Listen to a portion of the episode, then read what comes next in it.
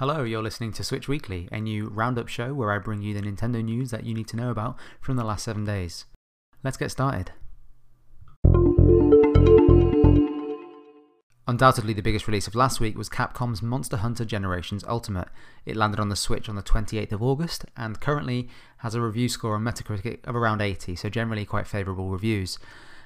In particular, uh, James Mitchell for PressStart.au uh, said that the volume of content on it in, in, the game is just staggering. Now, this game isn't something that I'm personally familiar with. In fact, I've never ever played any of the Monster Hunter games. But um, if you're familiar with the series and you play this on the 3DS, he goes on to say that for what this game lacks in polish, it makes up for with just the depth and longevity of the content on offer.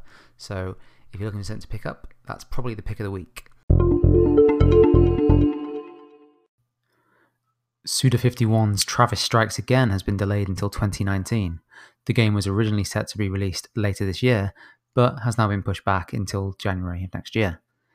The developer um, has reportedly said that as Smash Brothers is coming out in December, he would feel really bad about impacting their sales negatively. So he's going to give them a break and move Travis Strikes Again over to next year, which is um, rather amusing. So yeah, that's going to be coming out uh, in early next year.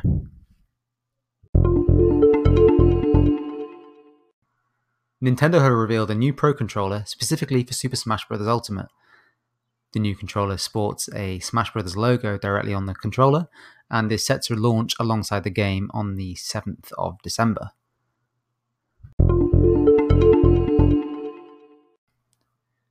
Here are some games hitting the eShop this week that you may want to keep an eye out for. Hyper Light Drifter is an acclaimed RPG that's making its Switch debut, and this one has exclusive content for the Switch version. Also, there's Broforce, which is a pretty tongue-in-cheek, side-scrolling run-and-gun platformer based on like 80s action movies. And Lifeless Planet is an adventure game where you're an astronaut on a distant planet and you find this abandoned Soviet town. Sounds a bit interesting. Uh, the full list of games coming out this week can obviously be found on your Switch on your eShop and also over at switchweekly.com. You just hit on latest issue and the full list of games coming out are right there. Okay, that kind of concludes this week's Switch Weekly Roundup.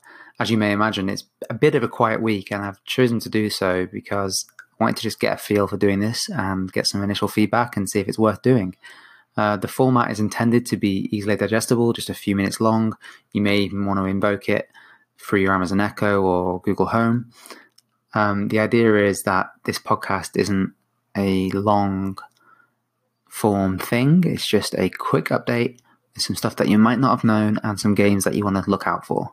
So I'm at Chris Brandrick on Twitter. That's C H R I S B R A N D R I C K. Or you can also follow at Switch Weekly, which is far easier.